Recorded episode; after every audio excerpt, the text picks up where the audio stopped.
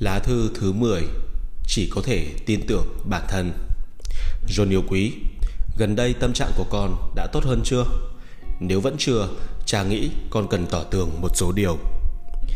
Con cần biết rằng trên thế giới này hầu hết mọi người đều bị thôi thúc bởi một sức mạnh đặc biệt. Sức mạnh này có thể dễ dàng lột bỏ lớp áo nhân tính đang cuốn chặt lấy chúng ta, phơi bày chúng ta dưới ánh mặt trời và đánh dấu chúng ta trên bản vẽ của sự thuần khiết hoặc bẩn thỉu, khiến mọi lời biện hộ của chúng ta trở nên yếu ớt, dẫu cho chúng ta có khéo ăn, khéo nói tới mấy đi nữa. Nó giống như hòn đá thử vàng xuất hiện để khảo nghiệm bản chất của chúng ta. Sức mạnh ấy có tên là lợi ích. Nói cách khác, lợi ích là tấm gương phản chiếu bản chất con người. Khi đứng trước nó, toàn bộ bản chất con người liên quan đến luân thường đạo lý đều sẽ hiện ra nhìn qua là thấy hết. Có lẽ con sẽ cảm thấy những lời cha nói quá tuyệt đối. Thế nhưng kinh nghiệm của bản thân bách bảo cha rằng sự thật đúng là như vậy. Cha không phải là nhà nhân chủng học, vậy nên cũng không biết họ sẽ giải thích thế nào về sự cao thượng và xấu xa của con người. Thế nhưng kinh nghiệm sống của bản thân khiến cha tin chắc rằng lợi ích gần như là loại vũ khí sắc bén nhất.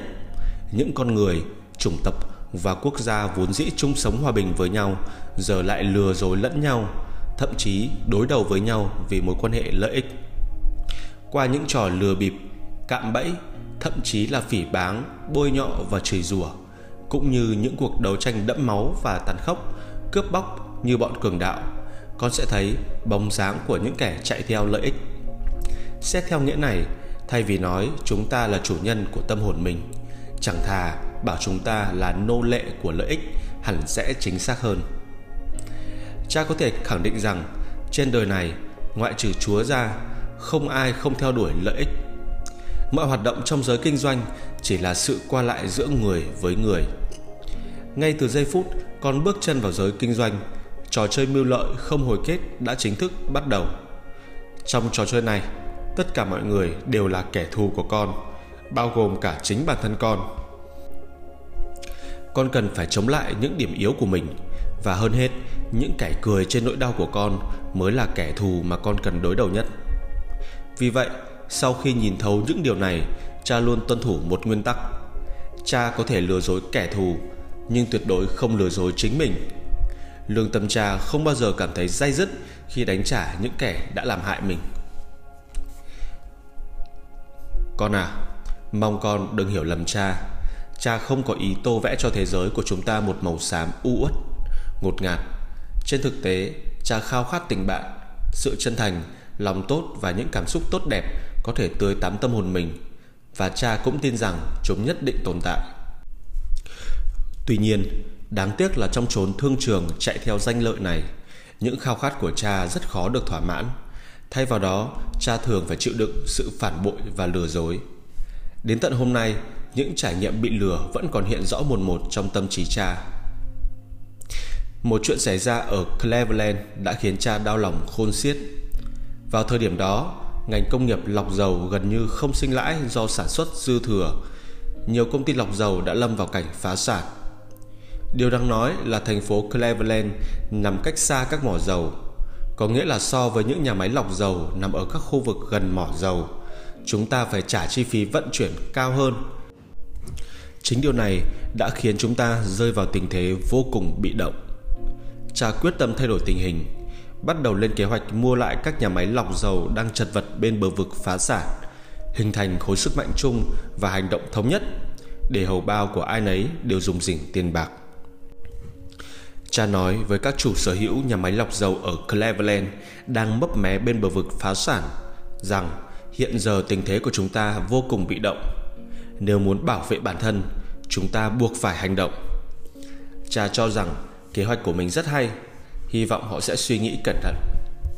Nếu họ cảm thấy hứng thú, cha sẽ rất sẵn lòng thảo luận kỹ lưỡng với họ.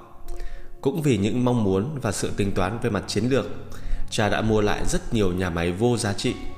Chúng tựa như đồ bỏ đi, chẳng có giá trị lợi dụng, chỉ xứng đáng vứt vào đống sắt vụn. Ấy vậy mà lại có những kẻ gian xảo ích kỷ và vô ơn chúng cầm tiền của cha xong thì trở mặt thành địch trắng trận hủy bỏ thỏa thuận với cha. Chúng ngóc đầu trỗi dậy, dùng số tiền có được từ đống sắt vụn để mua sắm thiết bị, gây dựng lại cơ đồ cũ và công khai bắt chẹt cha. Muốn cha mua lại nhà máy của chúng. Những kẻ này đều từng yêu cầu cha cư xử thành thật, muốn cha trả một mức giá tốt để mua các nhà máy cũ nát của chúng. Cha đã làm đúng như vậy. Thế nhưng kết quả thật đáng buồn. Khoảnh khắc ấy, tâm trạng cha vô cùng tồi tệ. Thậm chí, cha còn tự trách mình đáng lẽ không nên thành thật và tốt bụng quá, nếu không thì đã chẳng rơi vào tình cảnh bị kìm kẹp khắp nơi như thế này.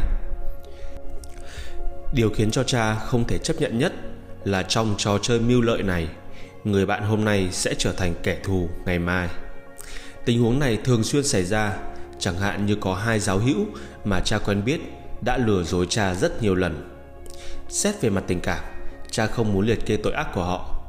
Tuy nhiên, cha có thể nói với con rằng khi biết mình luôn bị họ lừa dối, cha đã rất sốc, cha không hiểu tại sao họ có thể bỉ ổi tới như vậy. Sau khi nếm trải đủ trò dối trá và những lời bịa đặt, cha tự nhủ đầy bất lực, chỉ có thể tin tưởng chính mình, bởi chỉ có như vậy con mới không bị người khác lừa gạt. Trai biết rằng thái độ hơi thù địch như vậy là không tốt, nhưng trên thế giới này quả thực có quá nhiều sự lừa dối, cho nên đề phòng là một kỹ năng sinh tồn không thể thiếu với chúng ta. Giao thiệp với những kẻ khốn nạn sẽ giúp con trở nên thông minh hơn những người thầy gian xảo đó đã dạy cho cha rất nhiều điều. Đến bây giờ có ai muốn lừa cha, cha đoán việc ấy còn khó hơn cả vượt qua hẻm núi Grand Canyon bên bờ sông Colorado. Bởi vì những con quỷ đó đã giúp cha thiết lập một bộ quy tắc đối nhân xử thế. Cha nghĩ bộ quy tắc này sẽ có ích đối với con. Chỉ khi ở trong tình cảnh hữu lợi vô hại với mình, cha mới bộc lộ cảm xúc của bản thân cha có thể để đối thủ chỉ dạy mình nhưng sẽ không bao giờ chỉ dạy đối thủ dẫu cho cha hiểu việc ấy rõ như nào đi chăng nữa. Làm việc gì cũng phải suy nghĩ thật kỹ, dù cho bị người khác thúc giục thế nào, cũng đừng bao giờ hành động thiếu cân nhắc. Cha có lý lẽ của riêng mình và chỉ chịu trách nhiệm với bản thân. Hãy cảnh giác với những người yêu cầu chúng ta cư xử trung thực. Họ đang muốn trục lợi từ chúng ta đấy. Cha biết lừa gạt chỉ là một chiến thuật trong trò chơi mưu lợi. Nó không thể giải quyết vấn đề Thế nhưng cha cũng biết trò chơi mưu lợi luôn diễn ra từng giây từng phút. Vậy nên cha phải duy trì sự cảnh giác từ sáng đến đêm Đồng thời để hiểu rõ rằng Trong cuộc chơi này Ai cũng để ý tới lợi ích của bản thân mình trước Mặc kệ việc này có lợi cho người khác hay không. Điều quan trọng là làm thế nào để bảo vệ chính mình Và sẵn sàng chiến đấu mọi lúc, mọi nơi.